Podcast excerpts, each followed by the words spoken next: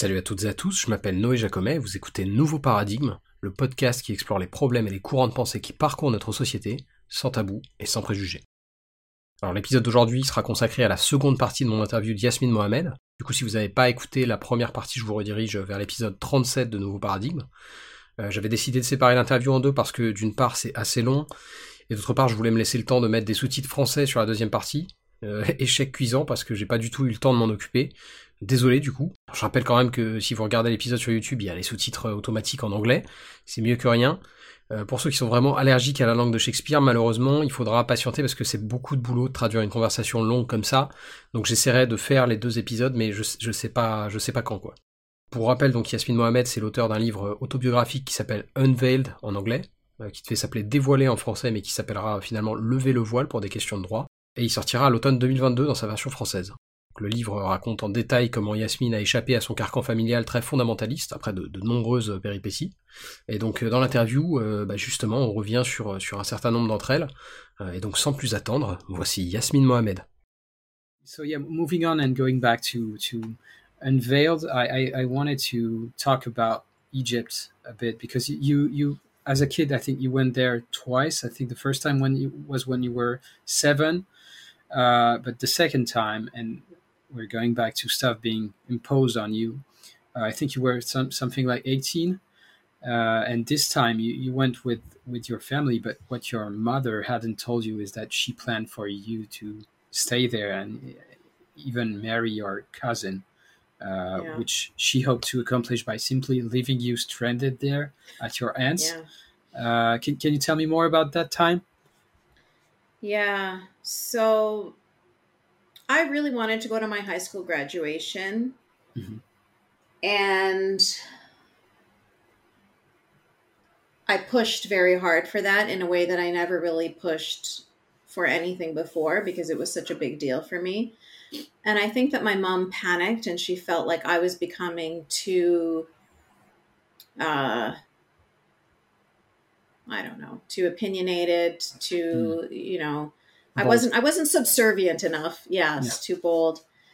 And so we went to Egypt after I graduated. I was actually 17. Um, actually, after I graduated from high school. And uh, I thought we were just going on a family vacation. And uh, I woke up one morning. I knew it was the day that we were supposed to leave. And I was like, oh my God, did we miss the plane? What's going Everybody, I thought everybody was still sleeping. And I went running around, and all of my family were gone. Um, yeah, she just left me there. And uh, these are the days before the internet. So my only way of contacting my friends was through letters. You know, in Egypt in those days, you couldn't even um, make a long distance phone call from the house. You had to go to a special place to make a long distance phone call. And uh, so I was completely isolated. Mm. Um, I didn't know. Yeah, I just felt completely stranded and abandoned. And like you said, they tried to push me into a marriage with my first cousin. Um, and I think that at that time I felt like it's almost like being caught in a river or in a tsunami, you know, like everybody is pushing you in one direction. And so all of my friend all of my family, all of my cousins, and my mom is one of 10 children. so you can imagine the number of cousins and the aunts and the uncles and the you know and everybody so excited about this marriage and trying because now it's a family marriage too right so Mm. everybody is is involved and pushing for it and everything and i was getting pulled pushed into that and then i was trying to find a way to get out at this point i had been in egypt for 2 years Wow, I didn't know that was that long. Okay. Yeah, yeah. I was in Egypt. Well, the, the, the pushing started earlier, but when I was finally able to leave was after two years. So I was speaking to my mom on the phone, and I said, you know, I really wish I could come to Canada just to say goodbye to my country. Like, I feel like I never even had a chance to say Hmm. goodbye. I didn't know I was going to come here. I didn't know I was going to live here. And now I'm forced to stay here for the rest of my life. Like, I, I just want to go home. And she said, Oh, do you think I'm stupid? If I let you come to Canada, you're never going to go back to Egypt. And I was like, Huh. That's a great idea. Mm. And uh, so that's what I did. I convinced her to buy me a ticket to let me go back to Canada for one final time. I confided in a few of my cousins before I left that I was never going to come back to this country. And, you know, one of my cousins was like crying. She's like, even in 10 years, do you think maybe even in 10 years you won't come back? And I was, in my head, I was like, no fucking way. but to her, I said, maybe, maybe in 10 years I'll see you again. Hmm. Um, Have you have you been back? no, I haven't been back. Okay. No. And um, so when I came back to Canada, guess who was waiting for me at the airport? Well, I, I know because I translated Oh. it. But Yeah, of course you know. Um, so yeah, so anyway, it- it's like out of the frying pan into the fire because weirdly, when I was in Egypt, I actually had more control of my life than I ever had in Canada. And that's because nobody there was my mother. You know, it was aunts. And so they always, there's kind of like a bit of a distance.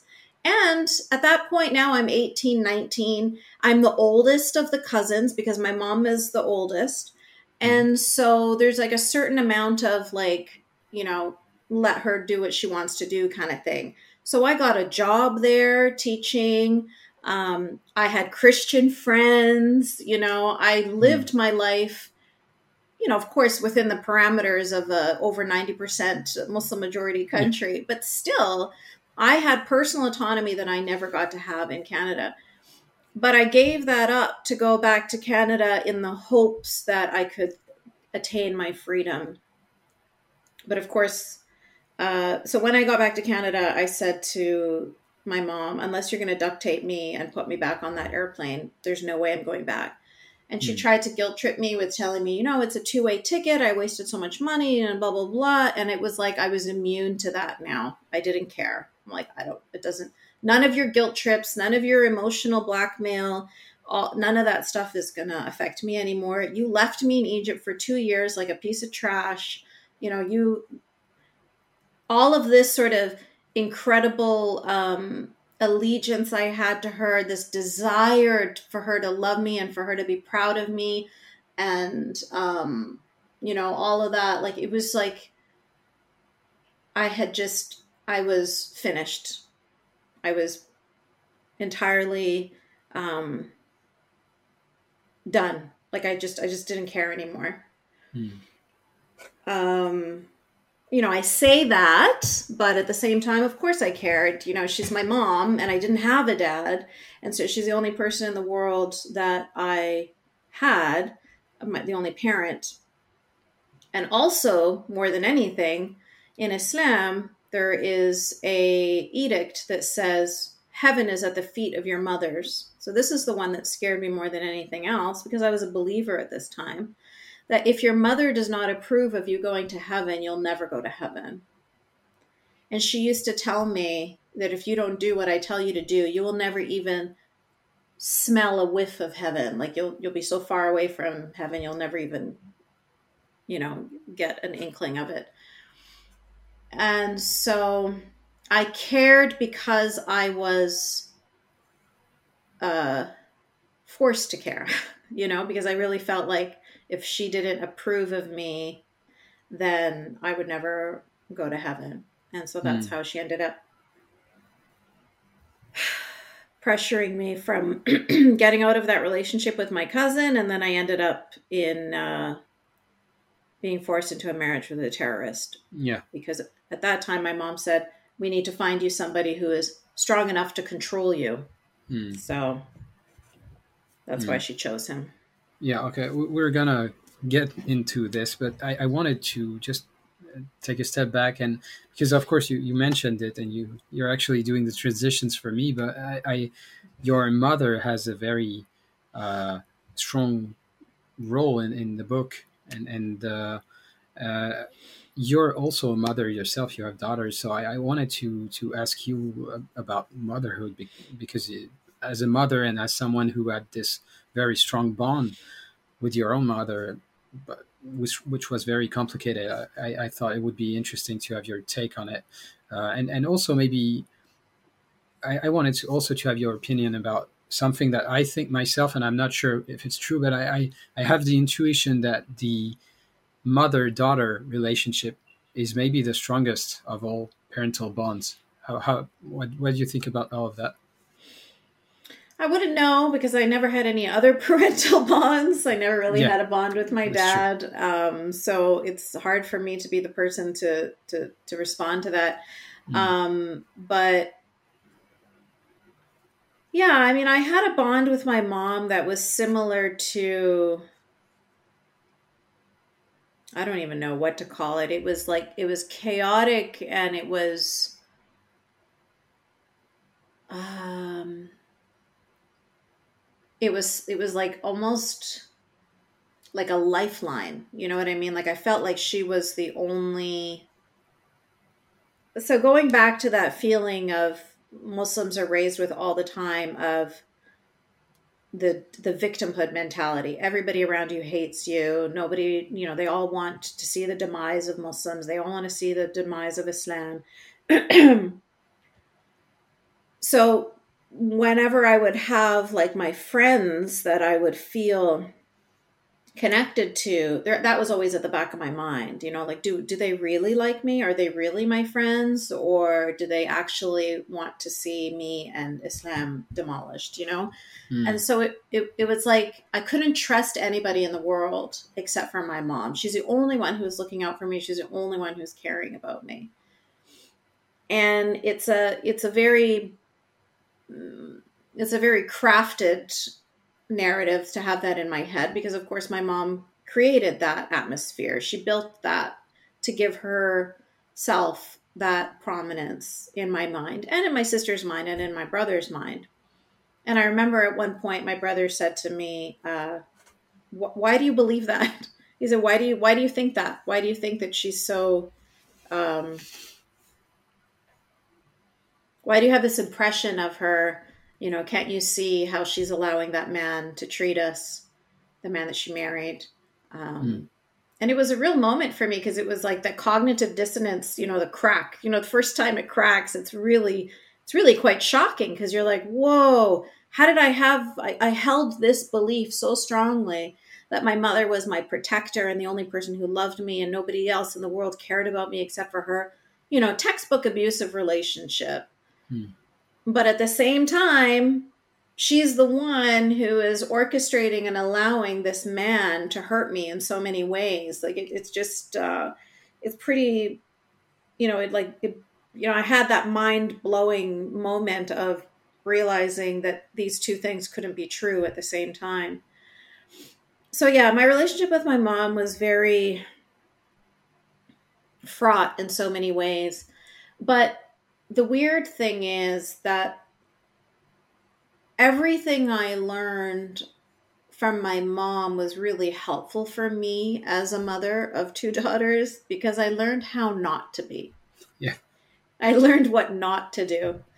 And so from a very young age with my daughters, I would let them make choices, even when it didn't make any sense. Like she's two years old, and I'm asking her, which shirt would you prefer to wear?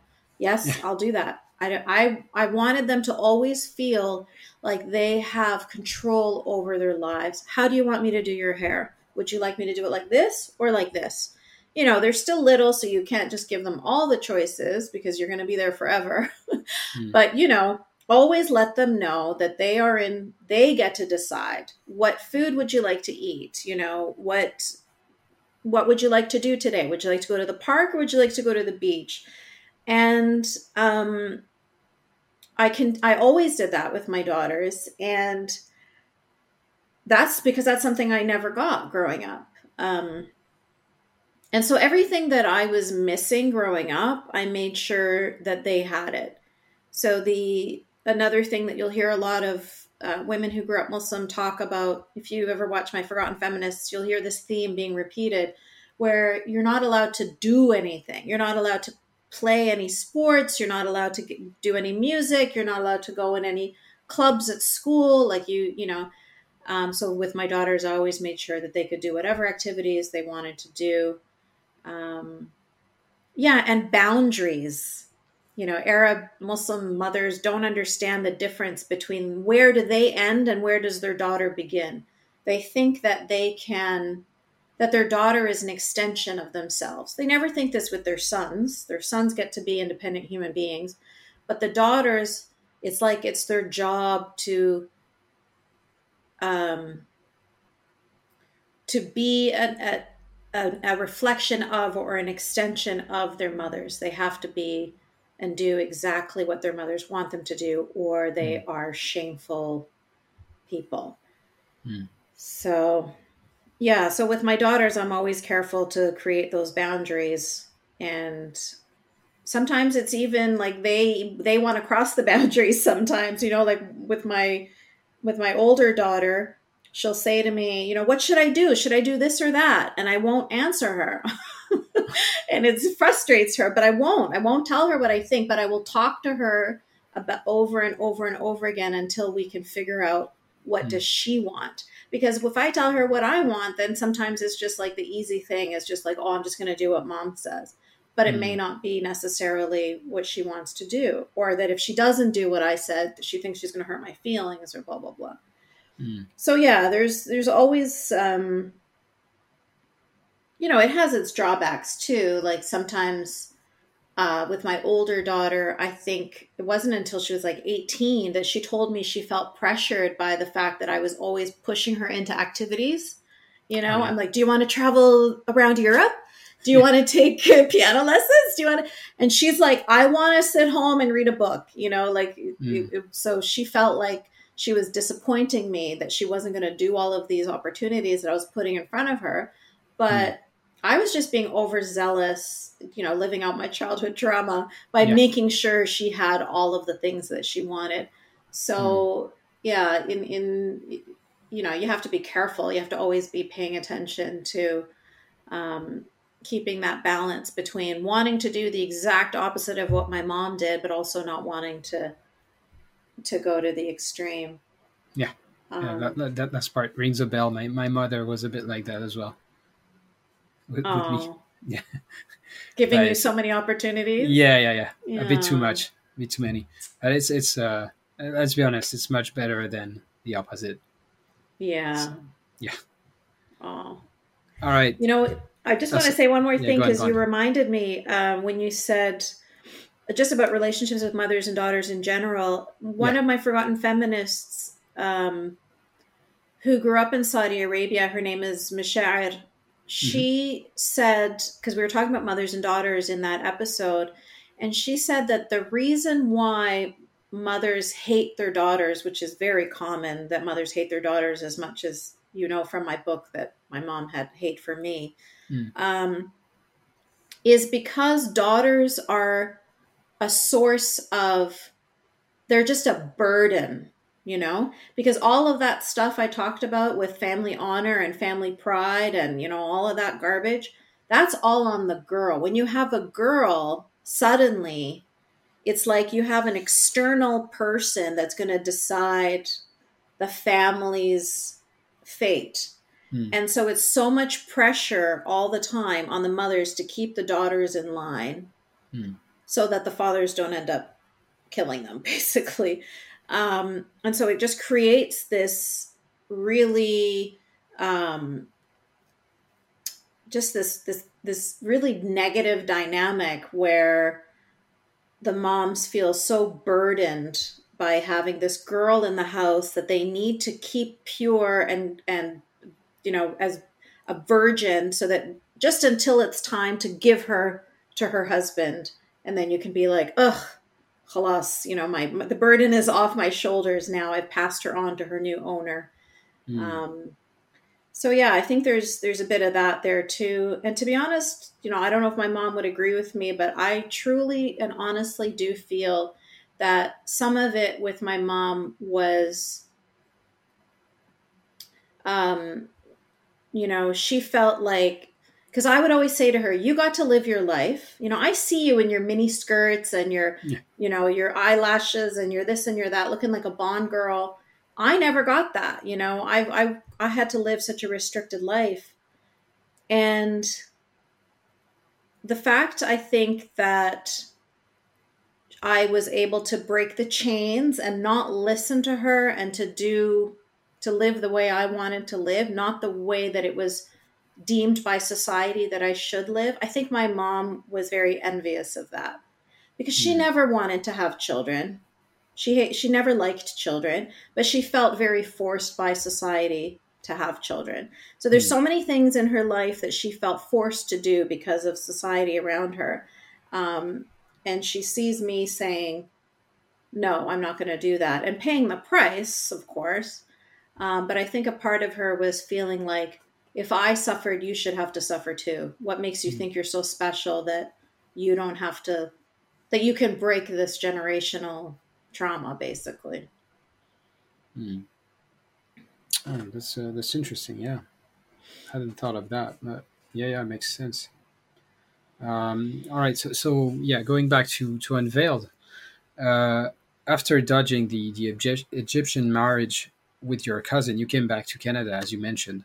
But of course, and you mentioned that as well, your mom was still relentless and insisted that, that you should get yourself a, a husband.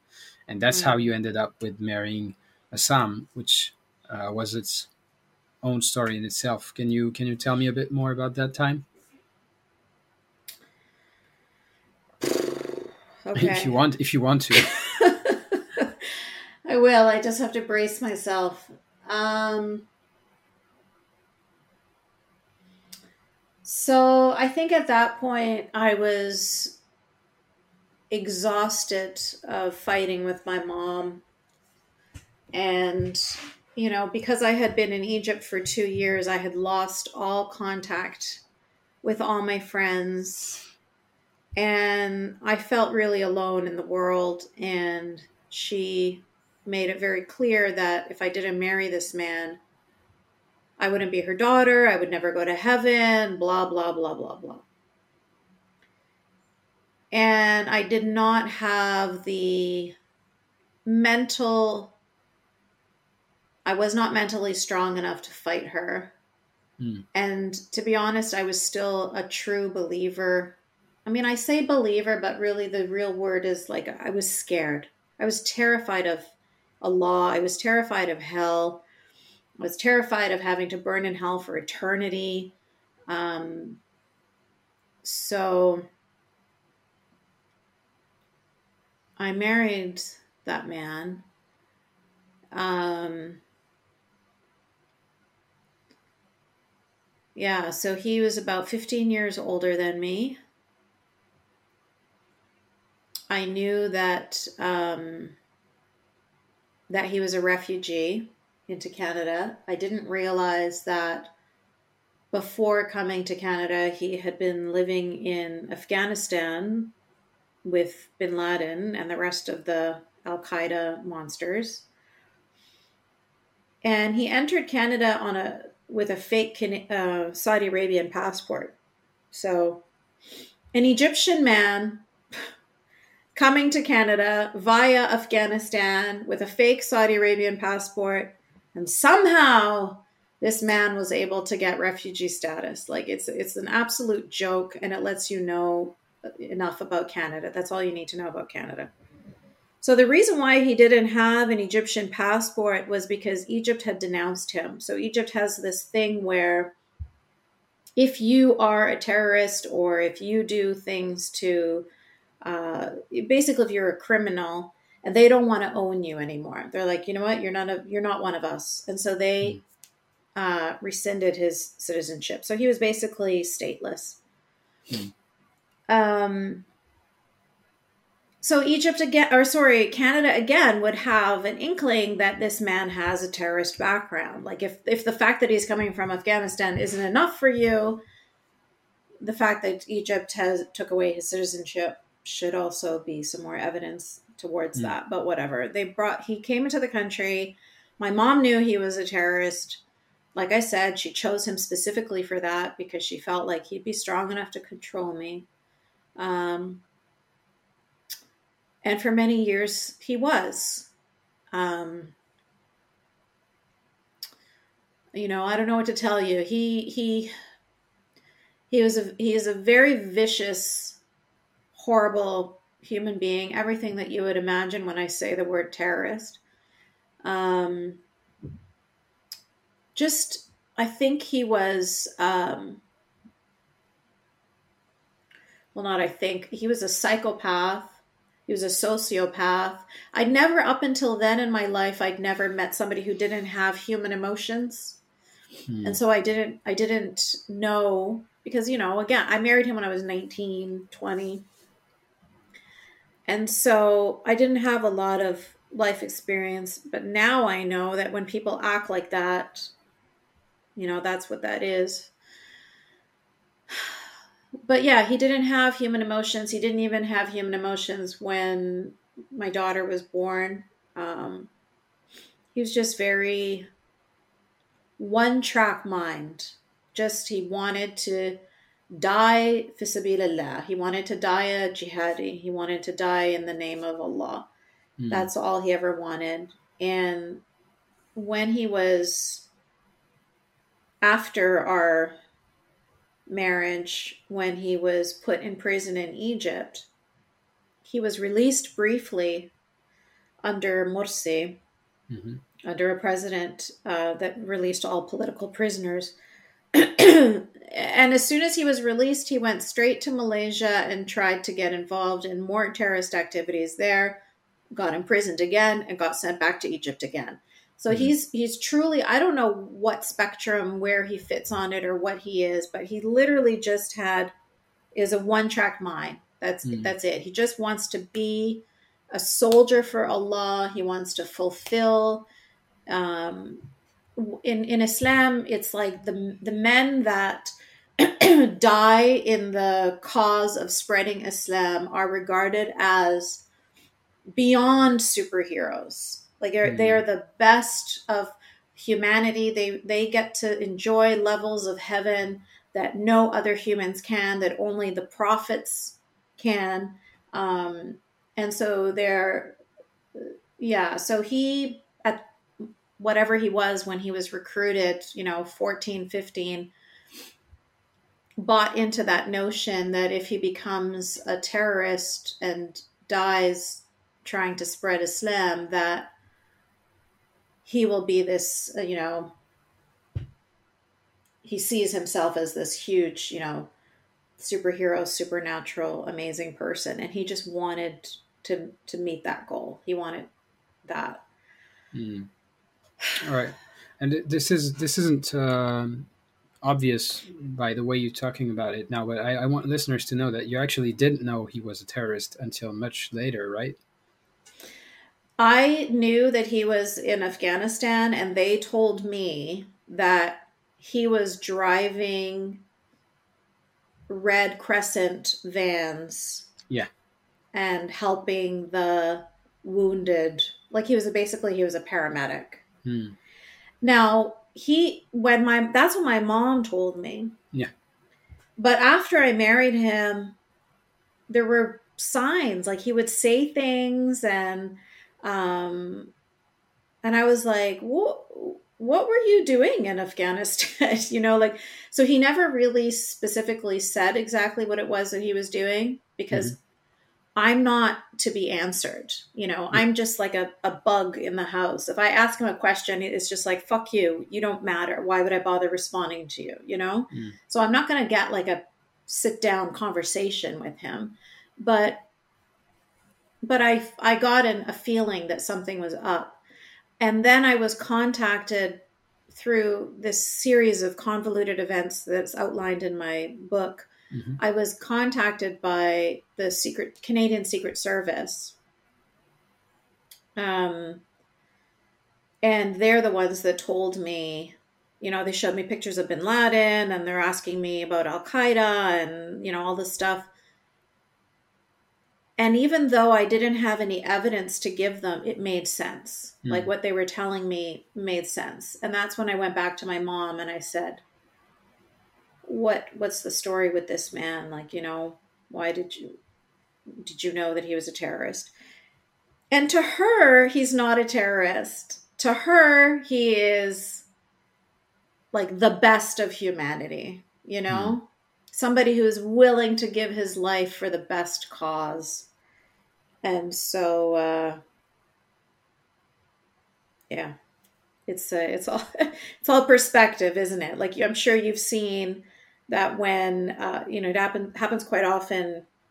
It gets on video in uh, you know if a, if a Palestinian stabs an Israeli, then the next day you'll see the videos of the people giving out candy in the streets and the people you know congratulating the mother on her child dying while trying to kill the evil Jews and so it's like this it's like a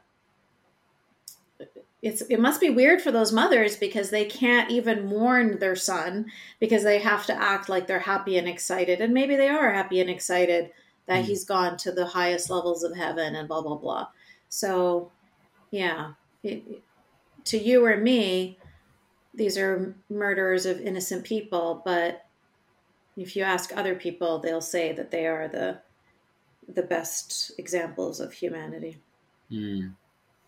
All right. Um, I just have a couple more questions, but yeah, b- before we move on to the final one, can you tell me how you escaped uh, from from the marriage with with Essam? Okay, you know, you know, this is a big answer. you know, this is a big, long answer. Uh, so when I was married to Essam, I used to have to wear niqab. So up until I married him, I had to cover everything except for my face and hands. And then when I married him, I had to cover my face and hands as well. So even I couldn't even wear like open-toed shoes. So uh, very thick black socks were being delivered to me from Saudi Arabia, black face covering. So I was wearing, I looked like a Dementor from Harry Potter. That's exactly what I looked like. Head to toe black. And um, that's what I looked like when I was married to him. So I didn't ever leave the house. You know, there there's a there's an edict that says that women should only leave the house for three reasons. Uh, number one, to go to the house of their husband. Number two, to attend any funerals of their very close family members, like their parents. And number three, to go to their own deathbed. So, yeah, women aren't to leave the house.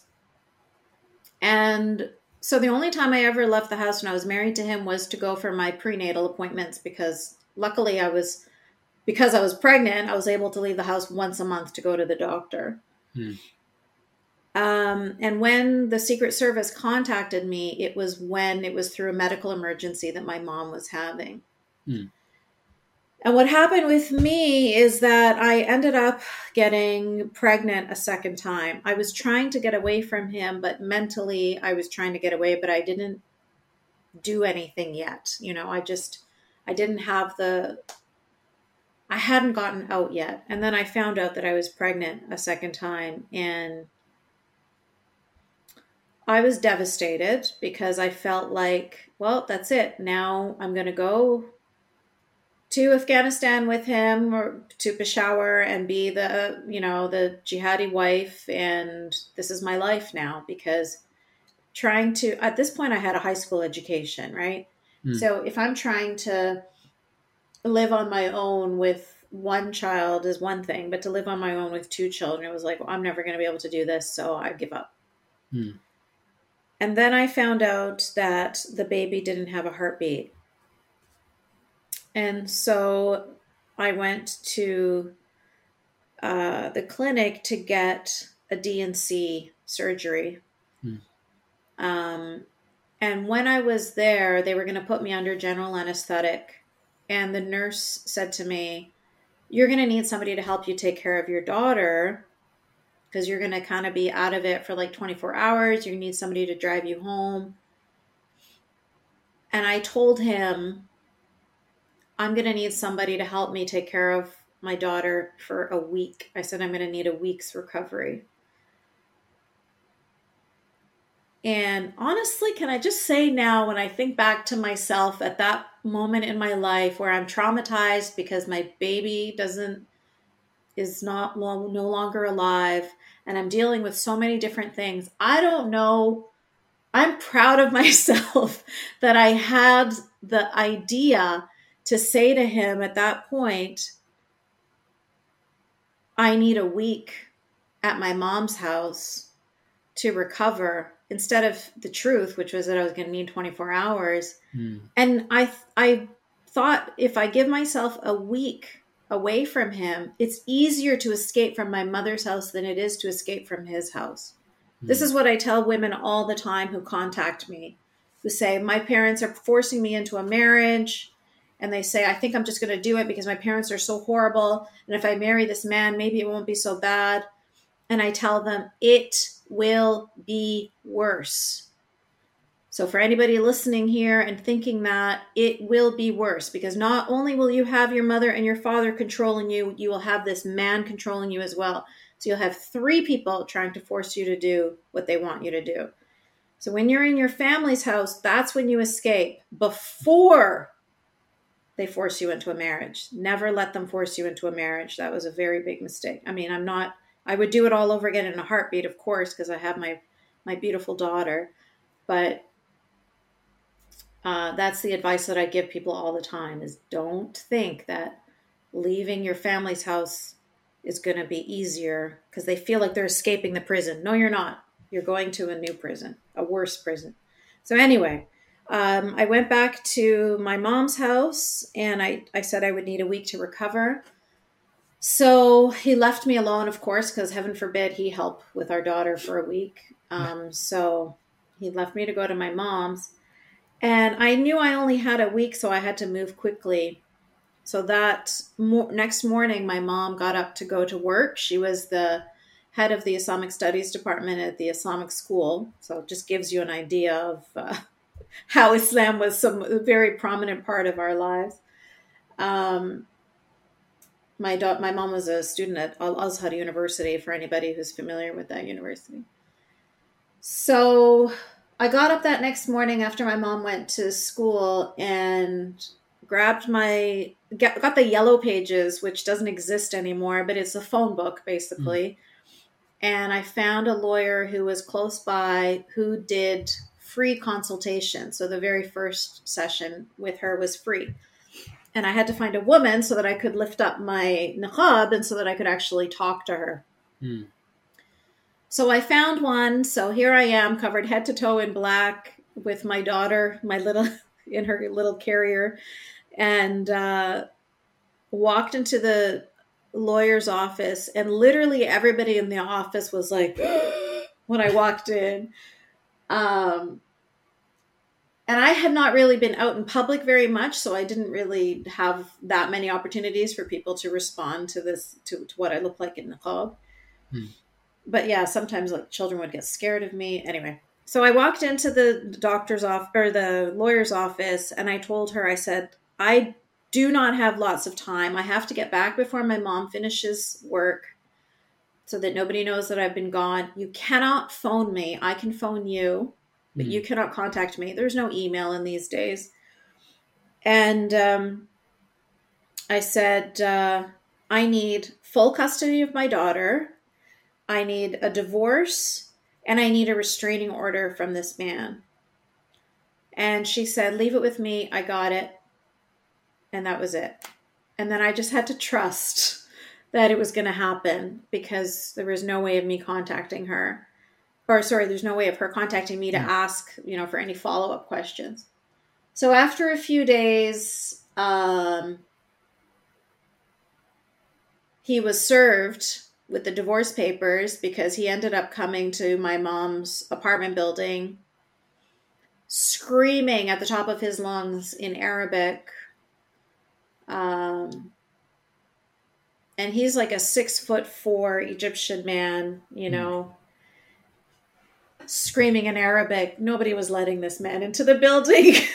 like, that wasn't going to happen. So I called 911 and they were like, yeah, yeah, we know. We got many phone calls. We're, we're very mm. aware of the fact that there's a screaming man at the building. And nobody wanted to exit the building because if you exit, then he'll come in. Mm. And so it was like this big thing. Um, people were stranded inside the building and uh, yeah he was screaming um, he's like give me back my wife it was like this uh, it was it, it was just like remember when i was talking about if a woman has the audacity to hmm. remove mm. her hijab like how dare she think that she can stand up it was like that it was like this was i was his possession and mm. how dare a possession how dare a thing think that she can make decisions and that she can, you know, serve me with divorce papers. I'm the one who divorces you. You don't have the right to divorce me, you know? Mm. And so it was like uh he was very angry. Um yeah, it was like a pride thing, you know. How dare you take this thing from him that belongs to him? Hmm. And uh, yeah, so he just he just wanted, you know, he's like, I I need to get my hands on you one more time because I need to cut up your face with a knife so that no ma- other man will ever look at you again. Hmm. You're mine. You have no right to, you know. Yeah, he was just a. Uh, uh, this is a bad. Is yeah. So anyway, the police came up and they explained to me how a restraining order works. I didn't know how restraining order works. You know, I heard it on TV that it somehow yeah. keeps the men away from abusive women, but I didn't understand. So they explained to me that the only thing that they can do is prevent him from coming within a specific amount of meters to hmm. either my school, my work, my home, places that I will be he said, um, but if you're in the mall or if you're at the doctor's office or if you're at the park, we can't control him. We can't say, you know, don't be anywhere she is because he won't know where you're going to be at any given time. Hmm. And so what that told me was I didn't go to school. I didn't go to work. I didn't go anywhere else. All I had was my mom's apartment. So I essentially put myself under house arrest. I was too scared to leave the house during that time until the Canadian uh, Special or Secret Service contacted me again with a picture of him behind bars in Egypt. And that was when I said, okay, now I'm free to start living my life. I can get out, I can, you know, get my education, I can get a job, I can be a mother, I can get my own apartment, I can live my life, you know, and and that's yeah, that was the moment when it all began. Mm. All right. Yeah. So, yeah, it's it's almost uh, yeah, it's, it's almost one hour and a half. So, I, I don't want to take more of your time, but yeah, I, I, had a couple more questions. Of course, there there are many many things we haven't talked about. Uh, TIFRS, uh, mm. your education, your time in Qatar. Wayne yeah. before that. Uh, yeah. So there, there's many, many, many, many more uh, details that people should read about in, in the book. And of course, yes, I'll, keep people posted about the, the French version of it. Uh, but I thought a good way to to end this interview, at least the serious part, because I, I, have a couple of uh, not not so serious questions that are two minute long. It, it won't, won't, take much, much more of your time. But I thought a good way to end this interview was actually to ask you about the final chapter, which is called Hope. Mm. And really, what you're hoping for there, I think, is for uh, women and minorities from all over the world, and especially in Muslim majority countries, to simply be recognized as, as the equals of men. So I was wondering if there were other female leaders you'd like to point listeners to. I know you're a big fan of uh, Ayaan Hirsi Ali, so am I. Uh, but there are many others for who fight for freedom and equality in the East. So yeah, if you had any recommendations on that. Oh, uh, there are there are so many women, and it really depends on you know which country you're in because there there are so many women in the West and in the East. Um, in France, you have uh, Zainab. Can't remember her last name. She was a, a journalist for Charlie Hebdo. Um, oh yeah, she's, she's a amazing. bit controversial, but yeah, oh, I know who you're talking. Yeah. yeah, yeah, yeah. Um, so she's she's one of the fighters. Masih Alinejad, who is in New York mm-hmm. now, but she's originally from Iran. She is mm-hmm. also an amazing woman. I think that a good place to to uh, direct your listeners is to mm-hmm. my podcast, Forgotten Feminists, because yeah. that's where I basically that's i mean i'm just interviewing those women that that you've asked me about um, and mm. allowing them to tell their stories and to share the books that they've written or the organizations that they're a part of um, so just off the top of my head i'm thinking of Aaliyah, who like me uh, was forced into a marriage with her cousin mm. um, but of course for her she didn't she was unable to get out of it and um, no, she was able to get out of the marriage with her cousin, but then she was forced into a marriage with another man, also okay. in Pakistan, and she ended mm-hmm. up having two kids with him. Anyway, she was 17 at the time, and so a lot of her advocacy is around child marriage, which is something that um, needs its own advocacy. Um, and then I have, a, you know, there's another woman named Sahara whose family is from Somalia, and she endured female genital mutilation, which is another big topic. There's so yeah. many topics we haven't even yeah. begun to talk about. Um, and so she's involved in, uh, you know, in activism against uh, female genital mutilation. So there's so many different women in that podcast that you can be introduced to that are doing so such different work in so many different areas because um, there's so much work to be done. And what you said is true. I do want women to be recognized as equal to men. And also, I want them to be recognized as equal to all the other women on the planet. Mm. So let's take the example of FGM. You know, because Sahara's family is from Somalia, the fact that they performed FGM on her, even though it's a criminal offense, you know, in, in the UK, they mm wouldn't be prosecuted because they would just get educated, you know. But yeah. if she, if her family was, you know, from France, you know, from Sweden, from Germany, from anywhere else, and they took a razor blade and they decided to mutilate their daughter's genitals, that person mm would be in prison or would be in a psych ward they would not just be get educated, get given a pamphlet, you know? Mm. So when I say that I want them to be treated as all the other girls, that's what I'm talking about. Or or when we go back to my story, which is not obviously not as drastic as that, but when I was allowed to um, to have people continue to abuse me because they happen to come from this culture where it's normalized for people to abuse their children. So I was not treated as every other Canadian girl, you know? Mm. The girls in FGM are not treated like every other American girl or British girl or French girl or whatever. Actually, probably not French. I think France probably uh, doesn't put up with that kind of garbage. But uh, unfortunately, um, unfortunately, um, there are some cases of, of FGM here too. Yeah. And do the families get prosecuted?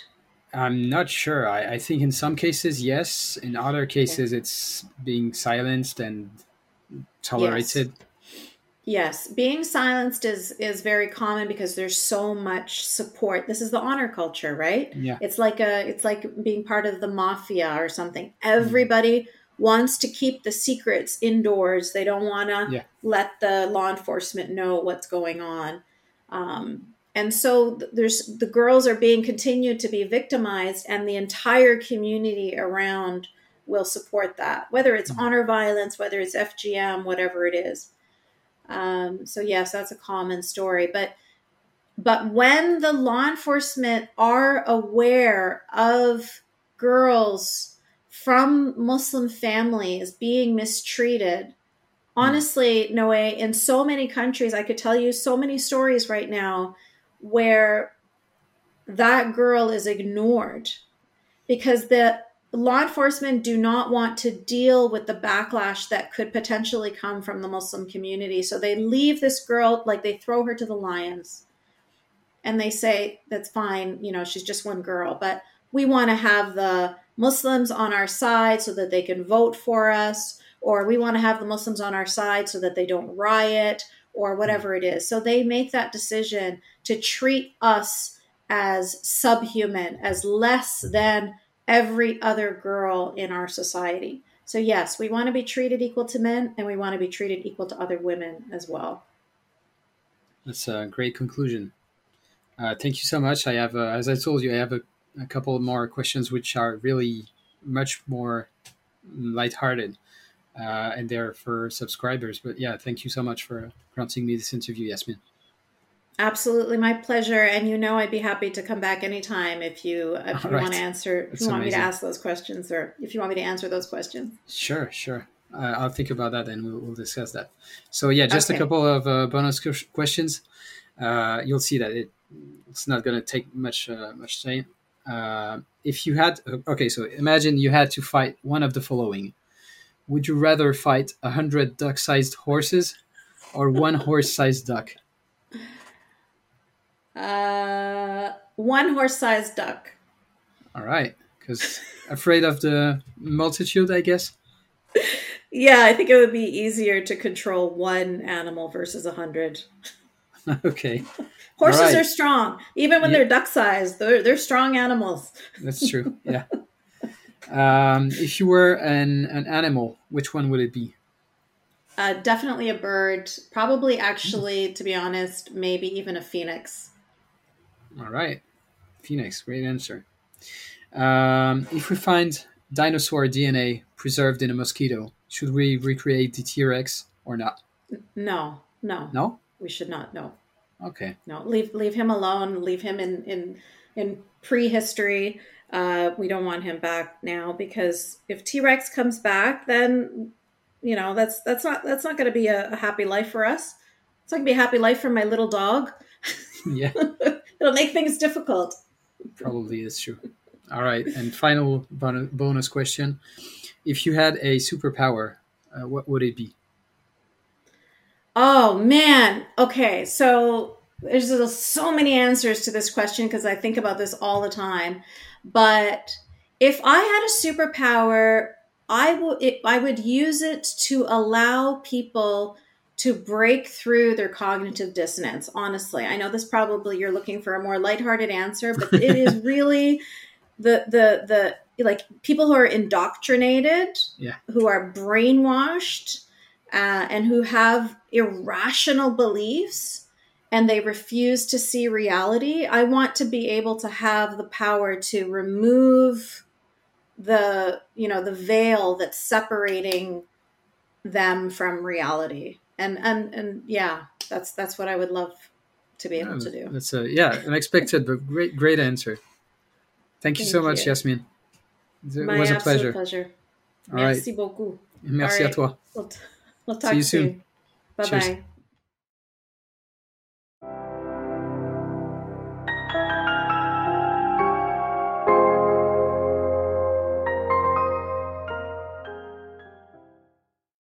Ce podcast vous paraît utile ou intéressant, il y a plusieurs façons de le soutenir. Vous pouvez le recommander ou le suivre sur Apple et Google Podcasts, Deezer, Spotify, YouTube, etc. Vous pouvez le partager à vos amis et vos proches sur les réseaux sociaux, ou même en parler sur votre propre blog ou dans votre propre podcast. Enfin, comme indiqué en début d'épisode, vous pouvez financer Nouveau Paradigme directement en vous rendant sur patreon.com slash Noé Jacomet. Et quel que soit le soutien que vous m'apportez, merci, c'est vraiment grâce à vous que ce podcast peut continuer à exister et se pérenniser.